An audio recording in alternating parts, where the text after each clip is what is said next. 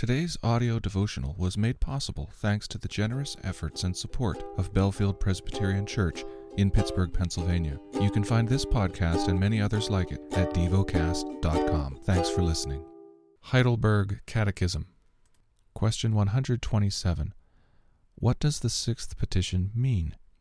And do not bring us to the time of trial, but rescue us from the evil one means by ourselves we are too weak to hold our own even for a moment, and our sworn enemies, the devil, the world, and our own flesh, never stop attacking us. And so, Lord, uphold us and make us strong with the strength of your Holy Spirit, so that we may not go down to defeat in this spiritual struggle, but may firmly resist our enemies until we finally win the complete victory. Question 128. What does your conclusion to this prayer mean?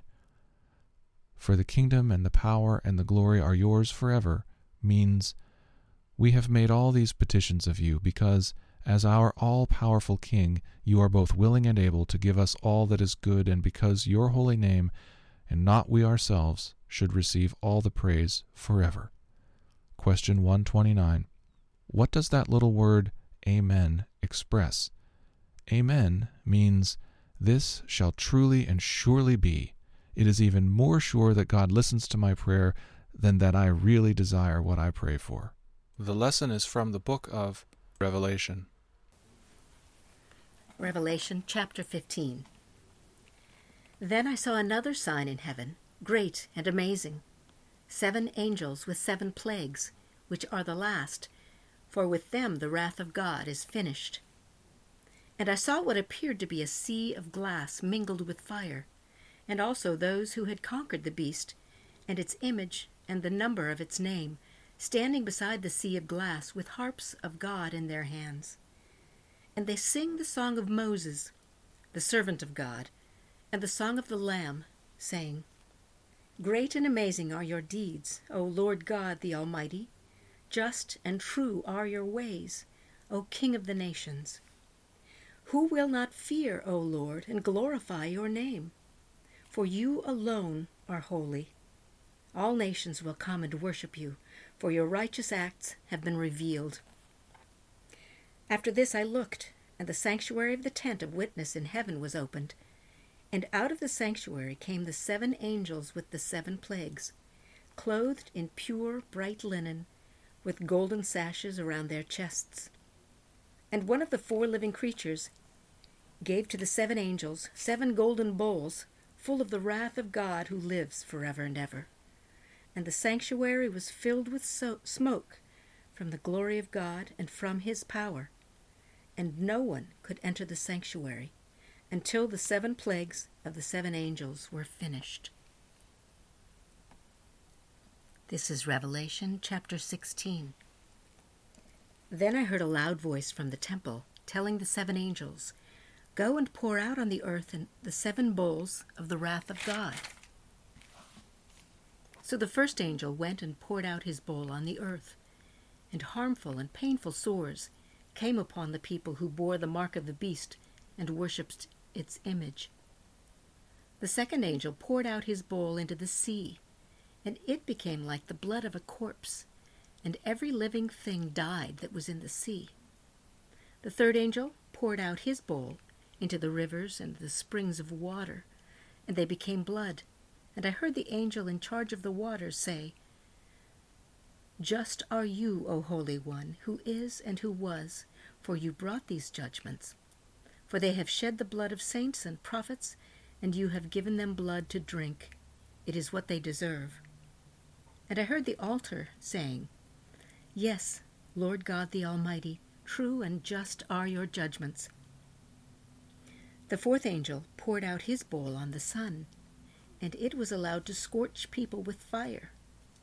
They were scorched by the fierce heat, and they cursed the name of God, who had power over these plagues. They did not repent and give him glory.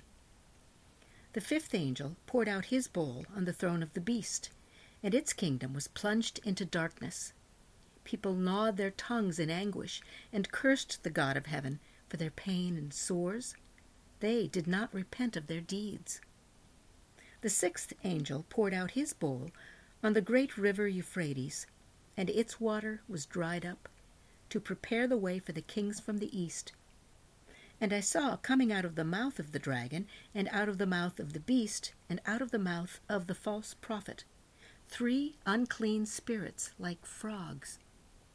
For they are demonic spirits, performing signs, who go abroad to the kings of the whole world, to assemble them for battle on the great day of God the Almighty.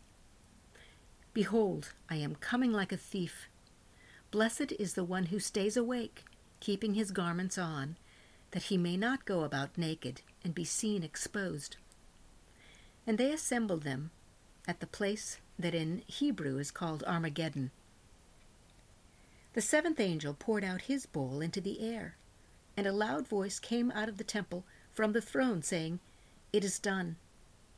And there were flashes of lightning, rumblings, peals of thunder, and a great earthquake such as there never has been since since man was on the earth. So great was that earthquake. The great city was split into three parts, and the cities of the nations fell and God remembered Babylon the Great to make her drain the cup of the wine of, of the fury of his wrath. And every island fled away, and no mountains were to be found.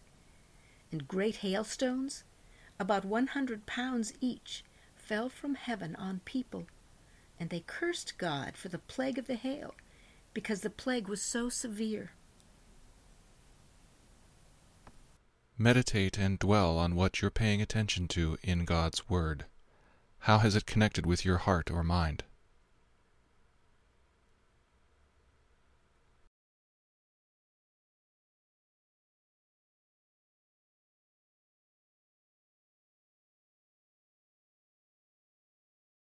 Pray to God freely about what has moved you today. Turn your thoughts to Him and enjoy His presence we offer the following as prayer topic suggestions. For North America, for a deeper understanding of God's love. Thank you for listening to DevoCast.